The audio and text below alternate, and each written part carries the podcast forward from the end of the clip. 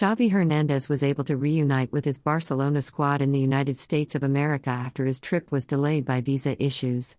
Barcelona held a meeting today to discuss transfer issues, as reported by Sport. The main agenda being the outgoing transfers. Mainly the futures of the Dutch duo Frenkie de Jong and Memphis Depay. De Jong has long been linked with a move to Manchester United and Chelsea, but the player seems to be happy at the Spotify Stadium. Depay had equally been informed that he will have regular play time next season due to the recent arrivals, but the player recently rejected a move to Tottenham Hotspur. Xavi has always publicly maintained that he wants to keep De Jong at the club, having seen his potentials and he is willing to include him in his project.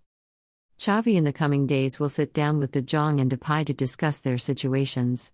The club believe that with a little help from Xavi, both will accept a departure.